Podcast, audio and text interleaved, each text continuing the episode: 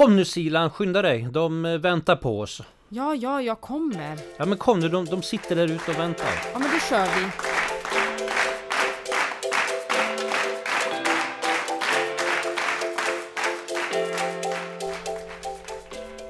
I dagens avsnitt av Ledarens perspektiv möter vi en kvinna med en spännande bakgrund.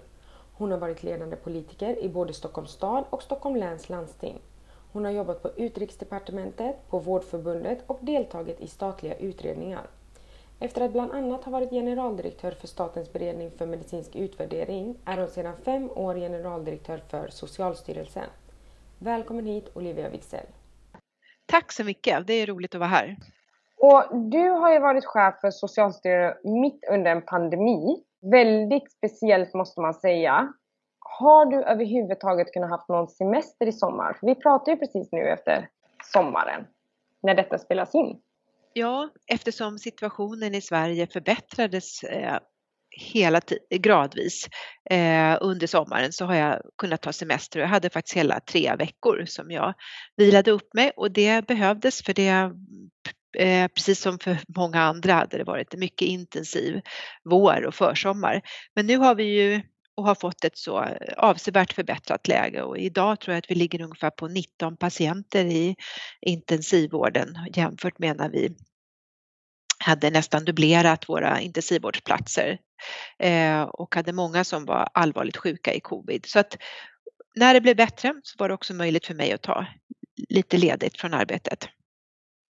Och hur har det varit för dig Olivia? För under den här tiden som har varit unik så har du inte kunnat vända dig till någon annan som har varit med om något liknande och haft din roll eller rådfråga någon. Hur har det varit för dig under denna tiden?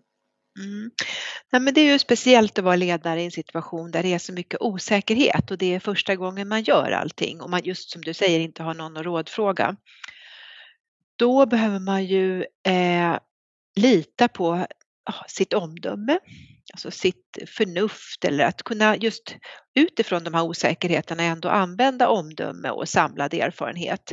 Eh, sen kan man eh, såklart har jag haft många diskussioner med mina kollegor i de andra nordiska länderna, med andra generaldirektörskollegor i Sverige och med personer här på myndigheten och i min omgivning. Men det är precis som du säger ändå att det finns ingen manual för hur man jobbar och eh, det gäller ju hela den här pandemin, att det är så många nya situationer som skapas, men också specifikt för Socialstyrelsen som har fått så många nya uppdrag där vi aldrig har gjort de här sakerna förut. Och eh, jag säger det eh, är både roligt men också väldigt svårt har jag tyckt. Du pratar om att ni har pratat med andra och andra länder och så vidare. Hur har det samspelet varit? För det tror jag många är nyfikna på. Mm. Eh, det har sett olika ut, men till exempel så har vi mellan generaldirektörerna i nordiska länderna setts ungefär en gång i månaden för att höra hur ser nu eh, åtgärderna ut på, i varje land? Hur resonerar man framöver? Eh, hur, eh, vad är det för eh, effekter man ser av åtgärderna och också det som är specifikt för generaldirektörer. Hur ser eh, myndighetens arbete ut i relation till eh, politiken och regeringen? Eh, så vi har helt enkelt haft ett mer ja, kollegialt samtal men också såklart informerat oss om saker som vi inte kan fånga via media.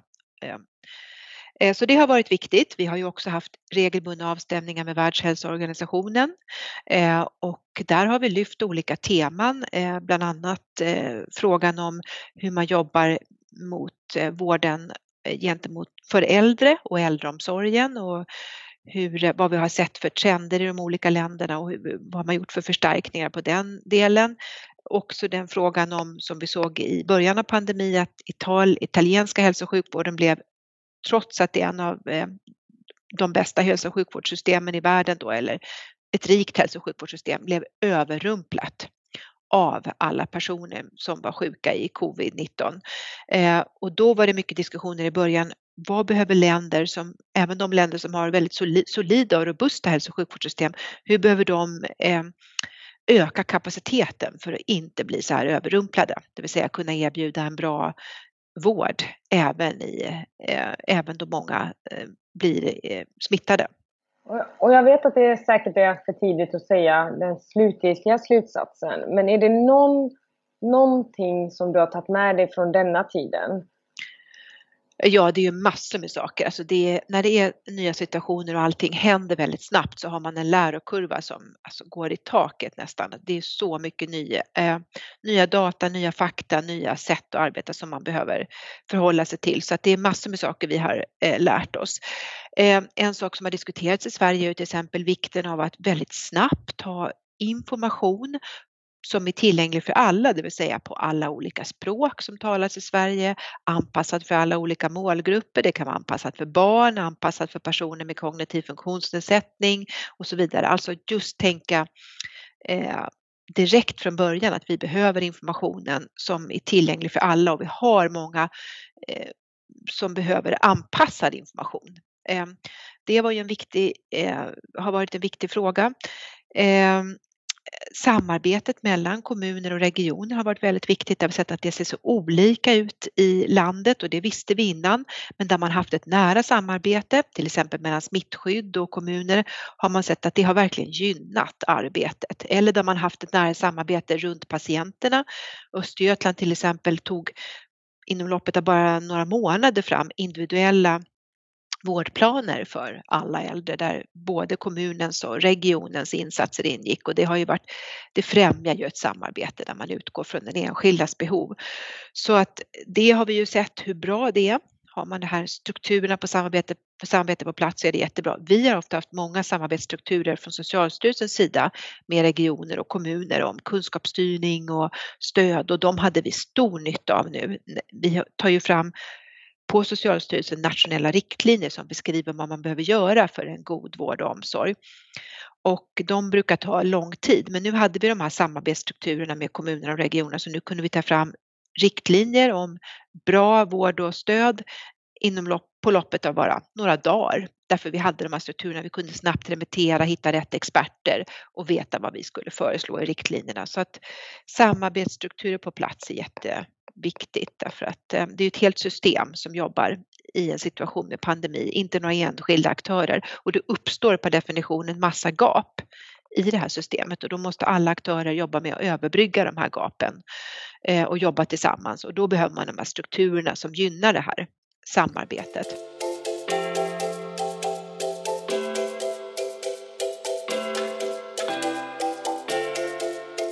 Förmågan att samverka som du är inne på är väl en av ledarskapets stora utmaningar, både i det lilla och, och större perspektivet. Hur skulle du vilja beskriva eh, ett framgångsrikt ledarskap i, i ljuset av samarbete och samverkan?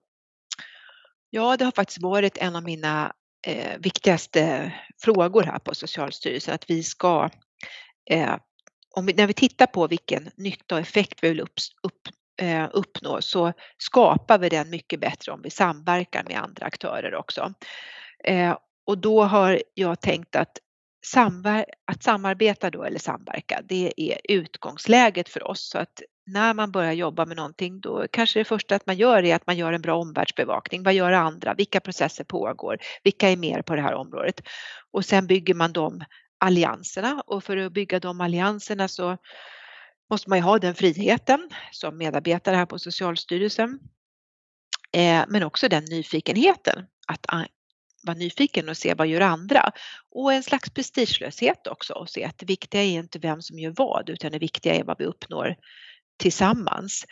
Eh, och många gånger kan det betyda att man behöver backa också och eh, men också knacka på helt enkelt. Så jag tycker vi har kommit väldigt långt i den här samverkan och samverkan kräver också, tänker jag, öppenhet för att om man inte är öppen om vad man jobbar med så vet ju ingen hur ska de hitta in i den här organisationen? Vad är det som pågår? Så man kan inte vara som en mussla, du måste vara öppen och då bjuder du också in till, eh, till samverkan. Så jag försöker för egen del samverka mycket med mina generaldirektörskollegor och frågar hellre en gång eh, för ofta än en gång för sällan om vi ska göra det här tillsammans eller vad, vad tycker de om det här? Och det kan ju vara samarbete när man jobbar tillsammans hela processen eller man bara när man hämtar in synpunkter eller idéer.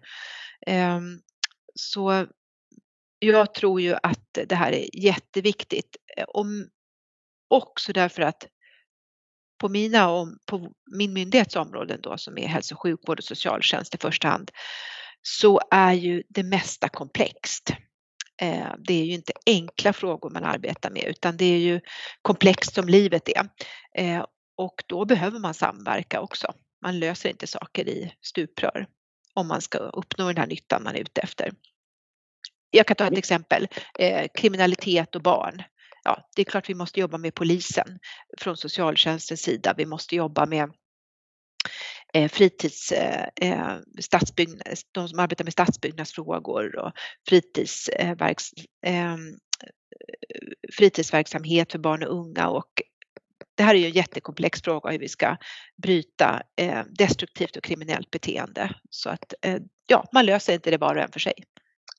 Jag tänker att en av de intressanta iakttagelser jag tycker jag gör av framförallt våren eh, och pandemin, det är att du, andra myndighetsföreträdare, liksom politiska företrädare var väldigt tydliga när ni säger till mig och alla andra medborgare, Hör du Mikael, vi förväntar oss att du tar ditt ansvar, att eh, du gör ditt bästa. Eh, ta hänsyn, tvätta händer, håller distans och så vidare. Och min upplevelse är också att väldigt, väldigt många människor, de allra flesta, eh, gjorde så. Och jag tänker att det där gjorde någonting med oss som individer, som människor och kanske också som samhälle och organisation. Vad, vad tänker du kring det? jag tänker att det kanske är någonting som utmärker eh, svenska samhället, att vi just har den här relationen som bygger mycket på förtroende och tillit mellan myndigheter, förvaltning och den enskilde.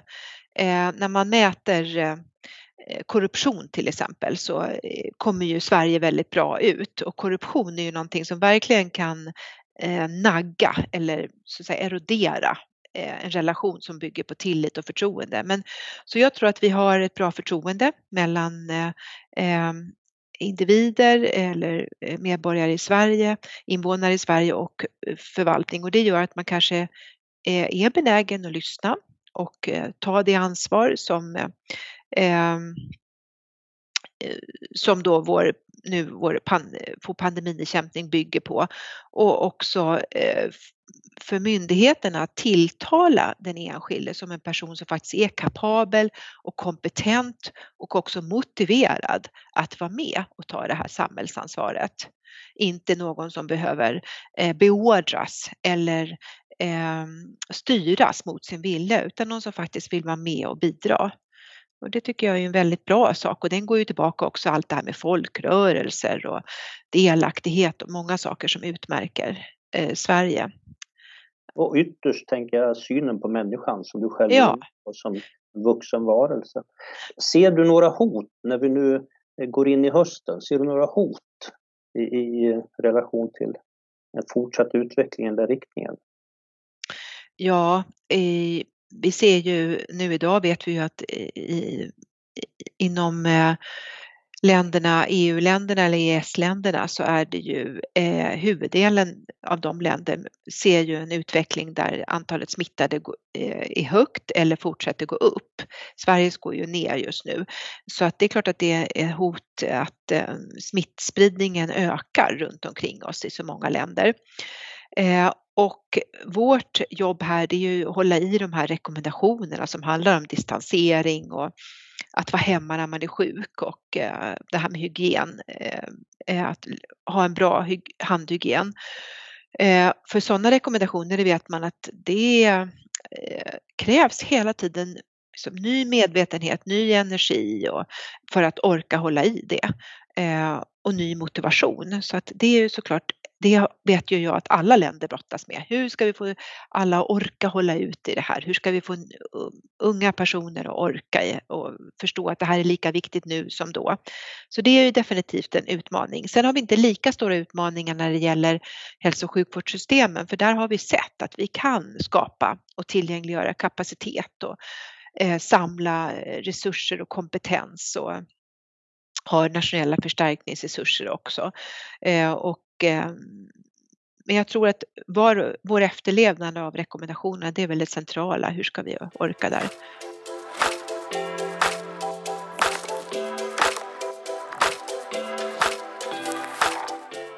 Om vi går tillbaks till ledarskapet så jag hade för en tid sedan ett eh, lunch, digitalt lunchmöte med några av dina kollegor, en generaldirektör, några kommundirektörer, några VDR. Och den fråga vi resonerade kring det var hur går man som individ, hur går man som organisation starkare ur pandemin än vi gick in i den? Mm. Hur tänker du kring dig själv och kring eh, Socialstyrelsen i det ljuset? Ja, men då är ett svar är ju att man ska omvandla det som har hänt till lärande.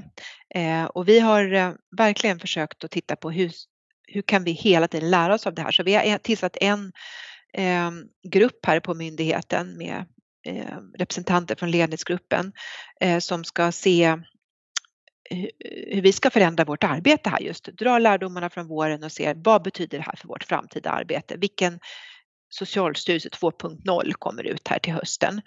Sen har vi eh, också ehm, eh, en granskare som kommer utifrån för att se hur vi har jobbat och det är också för att vi ska få en beskrivning av vad vi gjort och en analys av det och lära oss av det. Så att jag tror omvandla av lärande, då går man starkt ut.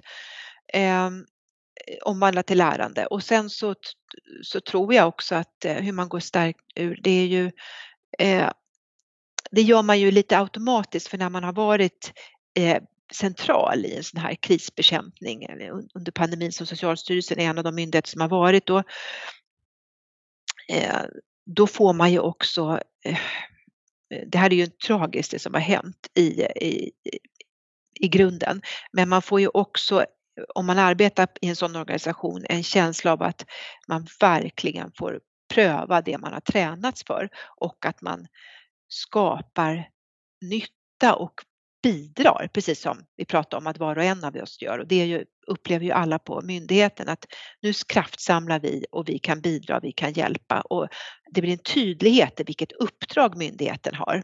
Eh, det är ingen tvekan om vad vi ska göra och all, hela organisationen blir ju väldigt lösningsfokuserad och vill bidra och underlätta. Så att det bidrar ju också till att man kommer ut som en starkare organisation, sammansvetsad. Och du själv som individ, vad tycker du att du har lärt och plockat upp?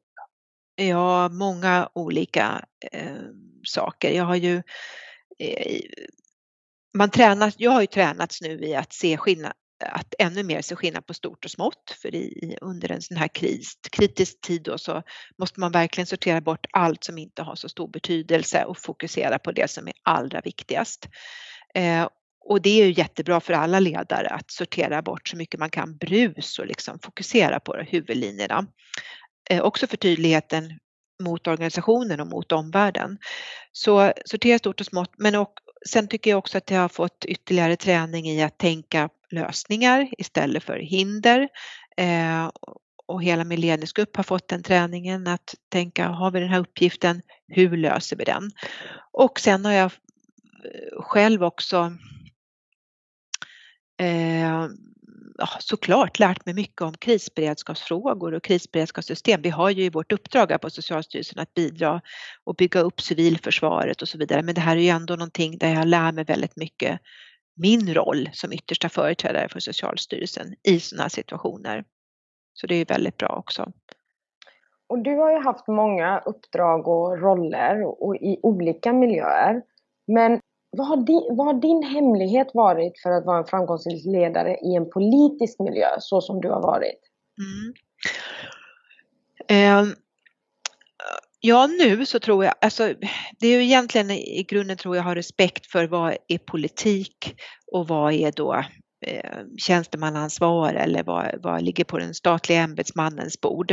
Eh, jag har ju alltid varit ehm, eh alltid talat mig varm för politiken och vikten av respekt för politiken för, och politikernas alldeles unika kompetens att kunna väga värderingar av det. Socialstyrelsen kan ju göra analyser och berätta vad, och beskriva hur det ser ut och varför. Men att värdera, är det tillräckligt bra? Eh, eh, det ska ju politikerna göra. Är det här tillräckligt bra eller vill vi göra någonting? Är det här värre än det här? Och de här värderingarna och många av dem är ju etiska också. Nu har ju till exempel regeringen beslutat om besöksförbud på äldreboende. Det är ju väldigt svåra avvägningar som ligger på eh, politiker att göra och, då tycker jag att en viktig del är att kunna beskriva vad är politikernas unika kompetens och beslutsområden och hur man ska kunna underlätta för, för dessa beslut och genom att mata in fakta och analyser så att politikerna också kan såklart vara eh, ja, grundade på, på kunskap men ändå har det här utrymmet för de här värderingarna som handlar om ja, eh, etiska värden, mänskliga värden som, som vi ska ha våra förtroendevalda till då på dem, för att kunna fatta de här besluten. Många kan ju tycka att det är svårt. Vi har ju pratat med ledare där man har haft kontakt med politiken där man tyckte att det var väldigt svårt. Kan du ge något exempel där du, eller någon filosofi kring hur man verkligen får det där att funka om man är ny och tycker det är svårt att jobba mot mm. politiken? Ja, det jag tror att det är att försöka sätta sig lite i, eller ställa sig i politikernas eh, skor och se att, eh, för det, jag, eh, och se hur deras eh, vardag ser ut.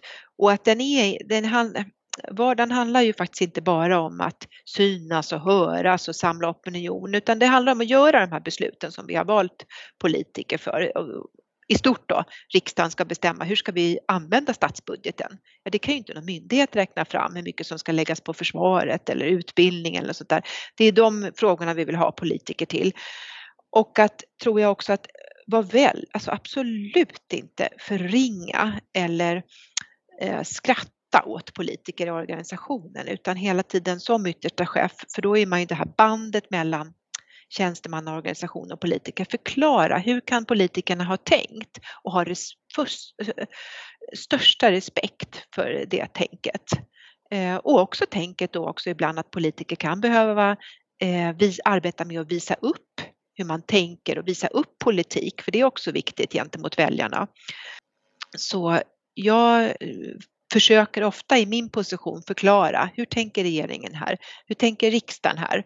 Varför är det viktigt att vi, vad, hur kan vi tolka det här? Vad betyder det? Och, vad, och också eh, försöka följa det här ganska noga för annars kanske mycket framstår som obegripligheter. Hur landade man här? Nej, då kan man se debatten innan och varför man till slut landade där så att eh, eh Ja, gymnasielagen ta exempel. Vi arbetar ju mycket med ensamkommande flyktingbarn här på Socialstyrelsen och då behöver vi se hur kom den här lagen till? Hur kan man förklara den för att vi ska kunna få en bra förståelse och i vår tur då kunna arbeta för att det ska vara samordnat eh, hos eh, kommuner och regioner för att underlätta för de eh, barn och unga då som är kvar med stöd av gymnasielagen. Så att jag tror att här behöver man ett intresse själv och följa med i politiken. Det skulle också vara mitt råd. Men också att försöka vara den här länken och översätta och absolut inte eh, på något vis förringa politikernas kompetens eller unika roll.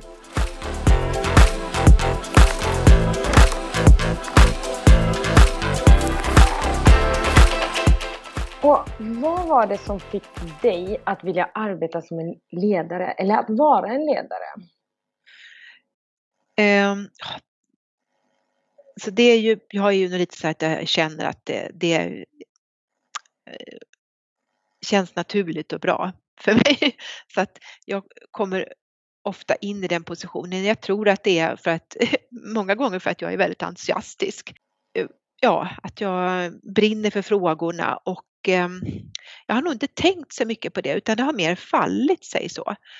Jag kan ju tycka att det är bra att ledare ibland kanske inte är ledare utan fördjupa sig i saker också. Jag har ju varit i statliga utredningar och jobbat lite från och till också. Det har varit väldigt bra att fylla på kunskap på djupet runt en sakfråga. Men jag trivs ju bra som ledare tror jag också därför att jag tycker om att se de här sammanhangen och stora linjerna och liksom lägga det här större pusslet och det har man ju möjlighet som ledare, eh, tycker jag, som är en väldigt stor förmån.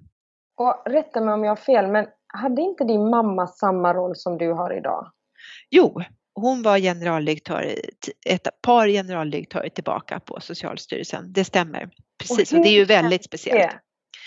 Det? Um, det här är ju, eh, myndigheten har ändrats ganska mycket så att um, det är inte så att jag stöter på det till vardags. Um, men jag funderade såklart på det, hur, om det skulle kännas någonting när jag eh, stod inför den här frågan om att eh, Eh, åta mig det här uppdraget. Och eh, jag landade nog på att det inte påverkade mitt beslut utan jag, fick, jag inte behövde räkna med det. Så att nu kan jag känna mer att det är roligt att se hennes foto här nere i foajén och, och såklart att hon kan ställa lite frågor. Det är mycket som har ändrats men att vi kan eh, småprata lite om myndigheten. Ja, det, jag, jag kan tänka mig att det skulle vara speciellt. Jag tror också som du säger att det har förändrats väldigt, väldigt mycket. Men det är ändå unikt att ha samma position som ens mamma hade. Det tycker jag är väldigt, väldigt kul. En annan, en annan fråga som vi brukar prata om det är unga ledare idag som får ledarpositioner eh, eller någon som får ett större uppdrag som ledare. Vad skulle du säga till någon som får ett ledaruppdrag idag? Eller om, om du tänker på den här frågan, vad skulle du sagt till Olivia 25 år tidigare eller när du fick ditt första ledaruppdrag? Mm. Eh, jag tror jag skulle sagt till mig själv och jag säger det till unga eh, ledare också att eh, ta stöd. Alltså, ingen förväntar sig att man ska klara det här själv eller att man ska vara färdiglärd eller eh, man har väldigt strävan efter att vara perfekt då. Eh, så att den ambitionen är jättebra. Den hungern och drivet ska man ha. Men också tror jag lite, behandla sig själv lite snällt och tänka att det är svårt och eh, jag kom, alltså var öppen med att man behöver stöd. Man ser ju att väldigt många unga ledare då får stämpel som att man är liksom en stjärna eller eh, ja, klarar det här och då blir man också lämnad själv. Med, kan vara ibland med stort tungt ansvar. Och en del går ju i land med det men andra blir faktiskt avskräckta och orkar inte det. Så att jag tycker överlag försök att blotta din eh, eh, oerfarenhet eller alltså den mognaden har man ju inte alltid som ung. Den får man ju, eh, nu är jag mycket duktigare på att blotta med eh, som säger det här kan jag ingenting om eller jag vet verkligen inte hur jag ska göra, jag behöver stöd, kan du liksom, hur skulle du göra? Men försök om du kan, även om du inte sitter i magen, men ställ de frågorna som ung också.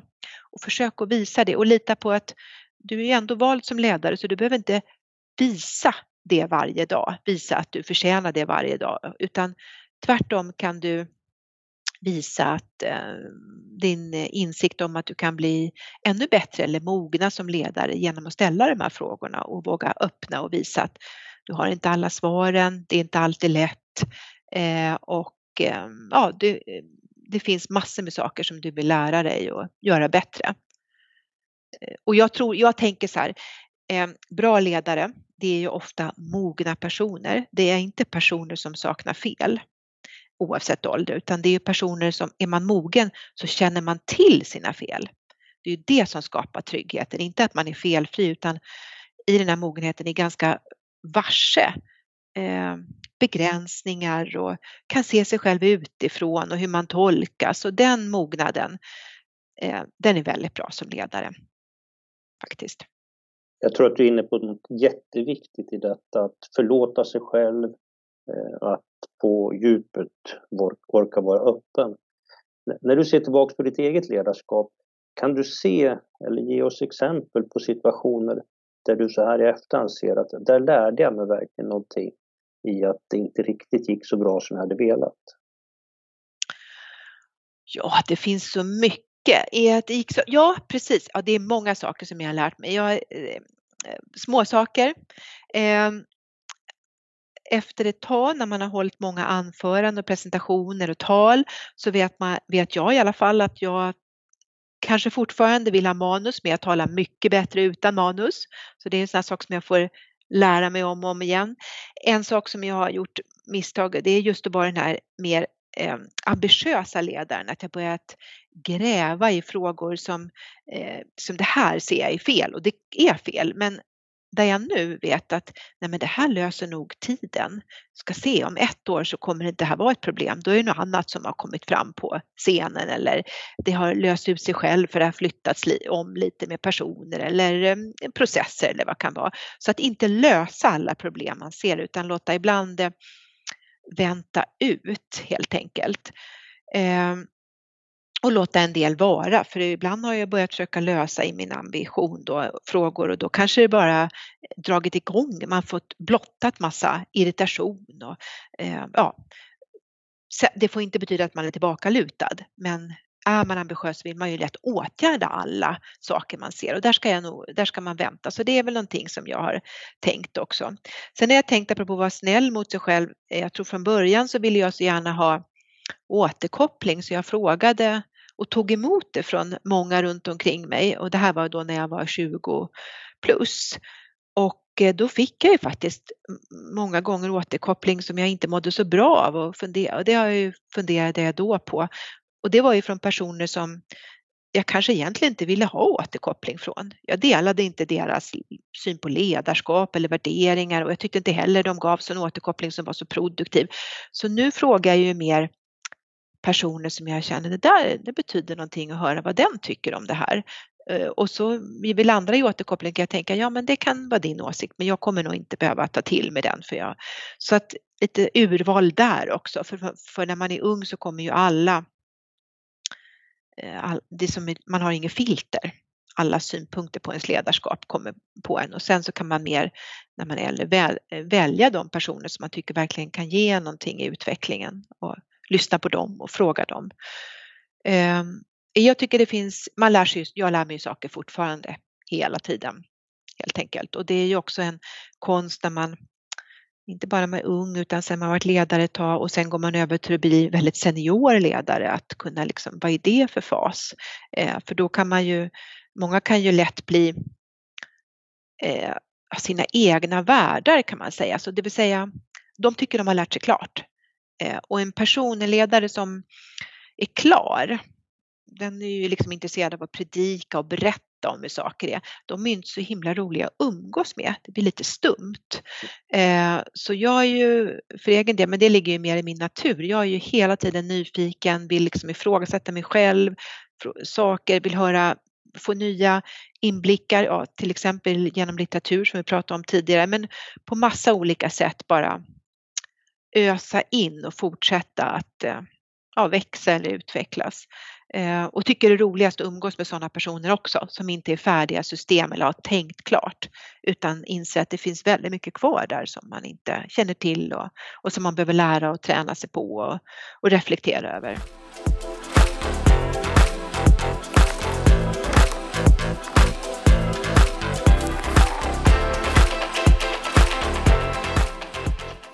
Vill du bjuda oss på något eh, boktips och någon filmtips?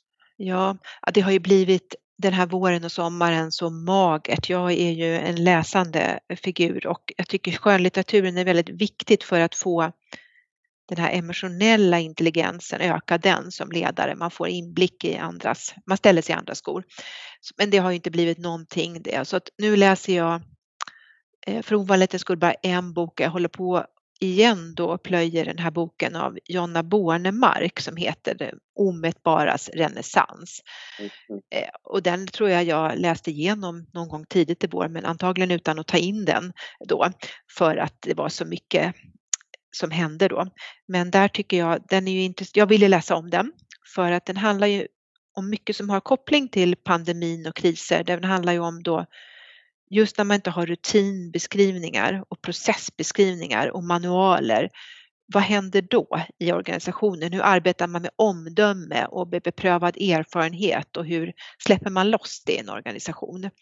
Så den tyckte jag var intressant som bok eh, och den är, ja, den är lika aktuell nu som när den kom för något år sedan. Verkligen. Och sen så såg jag också, det här blir också koppling till pandemin, en serie precis när pandemin började då i, eller när jag var på Världshälsoorganisationen och hörde om det första gången, det var väl i januari, februari, eh, som heter Years and years. Det är en liten kort serie som grep verkligen tag i mig, för man följer då en familj, inte under så många år, kanske 20 år, eh, med de här små förskjutningarna som äger rum i världen med ökad migration, ökad påfrestning på klimatet, hårdare debattklimat, eh, lite mer katastrofer ja, som pandemier, trångboddhet, små, små saker där vi ser som yttrar sig nu i FN-rapporter som visar på ökade klyftor och fler flyktingar. de skruvar lite på det här och till slut hamnar man i en ganska hemsk värld, en dystopi. Men den framstår som fullkomligt normal därför att det är det nya normala. Och vi går ju liksom mot det nya normala på vissa områden. Vi har en debatt runt migrationsfrågor som vi inte trodde vi skulle ha för fem år sedan. Vi tittar på Danmark när det gäller kriminalitet. Det hade vi inte gjort för fem år sedan heller. Så att den här skruvar lite på allt det som händer i vardagen och ut kommer ett samhälle som är lite läskigt att titta på, en dystopi. Så den visar ju på det vi sa i början av samtalet, var och ens eh, mandat och förmåga och kapacitet att bidra till att vi skruvar samhället åt rätt håll och inte stövla på utan att märka det åt fel håll. Men den tog, och den eh, visar ju också, eh, för mig var den viktig under pandemin för den ingenstans under den här skildringen reagerar man, oj det är kris egentligen. Så det här är ju krismedvetenhet att börja se, när, koppla på när är det kris, när ska jag agera och inte vara tillbakalutad. Och det är ju en jätteviktig träningsfråga så att man är snabb när det händer eh, och ser att nu går vi upp i till exempel stabsläge eller gör vi det här lilla extra. Nu måste vi agera istället för vi väntar och ser, vi väntar och ser. Jätteviktigt. det måste man träna och den kan ju hända när som helst på gatan. Någon ramlar ner hur gör man? Tar man ett steg tillbaka eller ser man nu är det kris? Nu behöver jag göra det här extraordinära. Tack så jättemycket Olivia för att du var med i vår podd idag. Har du som lyssnare några tankar och funderingar eller frågor så kan du bara kontakta mig och Mikael. Vi finns lite överallt på sociala medier. Återigen Olivia, tack så jättemycket. Tack, tack själv. Tack för möjligheten att vara med.